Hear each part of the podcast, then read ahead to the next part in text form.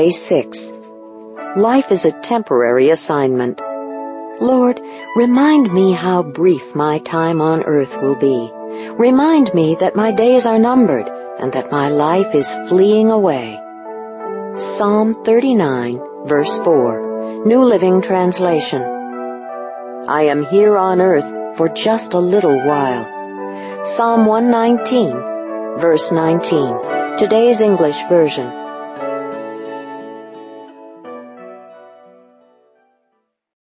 Life on earth is a temporary assignment. The Bible is full of metaphors that teach the brief, temporary, transient nature of life on earth. Life is described as a mist, a fast runner, a breath, and a wisp of smoke. The Bible says, For we are born but yesterday.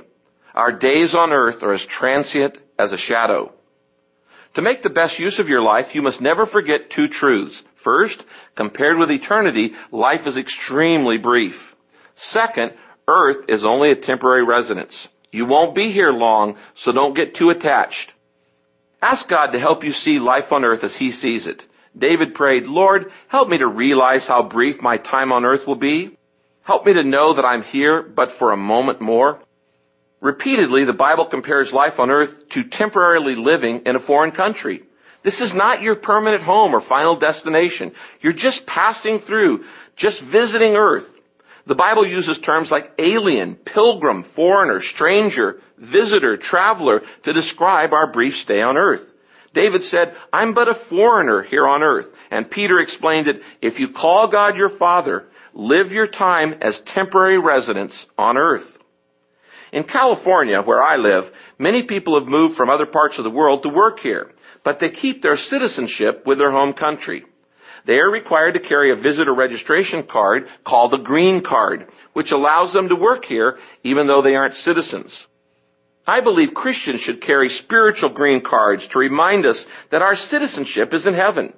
God says that His children are to think differently about life than the way unbelievers do.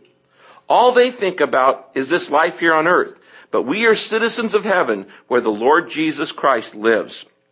Real believers realize that there will be far more to life than just a few years we live on this planet. Your identity is in eternity, and your homeland is in heaven. When you grasp this truth, you will stop worrying about having it all on earth. God is very blunt about the danger of living for here and now and adopting the values and priorities and lifestyle of the world around us. When we flirt with the temptations of this world, God calls it spiritual adultery. The Bible says you're cheating on God. If all you want is your own way, flirting with the world every chance you get, you'll end up enemies of God and His way.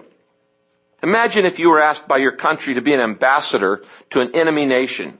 You would probably have to learn a new language and adopt to some customs and cultural differences in order to be polite and to accomplish your mission.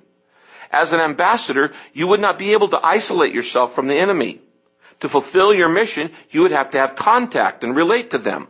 But suppose you became so comfortable with this foreign country that you fell in love with it, preferring it to your own homeland. Your loyalty and commitment would change. Your role as an ambassador would be compromised. Instead of representing your home country, you would start acting like the enemy. You'd be a traitor. The Bible says we are Christ ambassadors. Sadly, many Christians have betrayed their king and his kingdom. They have foolishly concluded that because they live on earth, it's their home. It is not. The Bible says, friends, this world is not your home, so don't make yourself cozy in it. Don't indulge your ego at the expense of your soul. God warns us to not get too attached to what's around us because it's all temporary. We're told those in frequent contact with the things of this world should make good use of them without becoming attached to them for this world and all it contains will pass away. Compared with other centuries, life has never been easier for much of the Western world. We are constantly entertained, amused, and catered to. With all the fascinating attractions, mesmerizing media, and enjoyable experiences available today, it's easy to forget that the pursuit of happiness is not what life is all about. Only as we remember that life is a test, a trust, and a temporary assignment will the appeal of these things lose their grip on our lives. We are preparing for something even better. The things we see now are here today and gone tomorrow, but the things we can't see now will last forever. The fact that earth is not our ultimate home explains why, as followers of Jesus, we experience difficulty and sorrow and rejection in this world. It also explains why some of God's promises seem unfulfilled, why some prayers seem unanswered, and why some circumstances seem unfair. This is not the end of the story. In order to keep us from becoming too attached to earth, God allows us to feel a significant amount of discomfort and discontent and dissatisfaction in this life.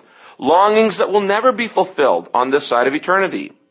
We're not completely happy down here because we're not supposed to be. It's not our final home. We were created for something much better. You know, a fish would never be happy living on land because it was made for water. And an eagle could never feel satisfied if it wasn't allowed to fly. You will never feel completely satisfied on earth because you were made for more. You will have happy moments here, but nothing compared to what God has planned for you. Realizing that life on earth is just a temporary assignment should radically alter your values. Eternal values, not temporal ones, should become the deciding factors for your decisions. As C.S. Lewis observed, all that is not eternal is eternally useless. The Bible says we fix our eyes not on what is seen, but on what is unseen. For what is seen is temporary, but what is unseen is eternal. It is a fatal mistake to assume that God's goal for your life is material prosperity or popular success, as the world defines it. The abundant life has nothing to do with material abundance. And faithfulness to God does not guarantee success in a career or even in ministry. Never focus on temporary crowns. Paul was faithful, yet he ended up in prison. John the Baptist was faithful, but he was beheaded. Millions of faithful people have been martyred, have even lost everything, or have even come to the end of life with nothing to show for it. But the end of life is not the end. In God's eyes, the greatest heroes of faith are not those who achieve prosperity, success, and power in this life, but those who treat this life as a temporary assignment and serve faithfully, expecting their promised rewards in eternity. The Bible says this about God's Hall of Fame. All these great people died in faith. They did not get the things that God promised His people, but they saw them coming far in the future and were glad. They said they were like visitors and strangers on earth. They were looking forward to a better home in heaven. That's why God wasn't ashamed for them to call Him their God. He even built a city for them. Your time on earth is not the complete story of your life. You must wait until heaven for the rest of the chapters. And it takes faith to live on earth as a foreigner. An old story is often repeated of a retiring missionary coming home to America on the same boat as the President of the United States cheering crowds and a military band, a red carpet, banners, and the media welcomed the president home. But the missionary slipped off the ship unnoticed. Feeling self-pity and resentment, he began complaining to God. Then God gently reminded him, but my child, you're not home yet. You will not be in heaven two seconds before you cry out, why did I place so much importance on things that were so temporary? What was I thinking? Why did I waste so much time, energy, and concern on what wasn't going to last?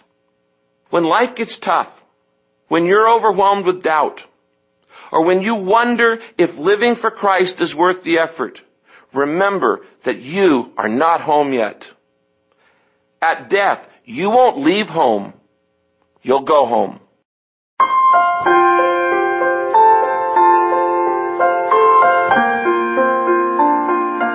Thinking about my purpose on day six, a point to ponder.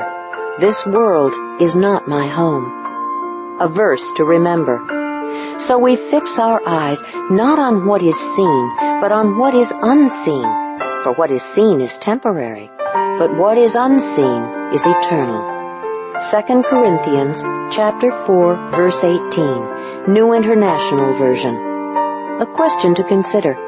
How should the fact that life on earth is just a temporary assignment change the way I am living right now?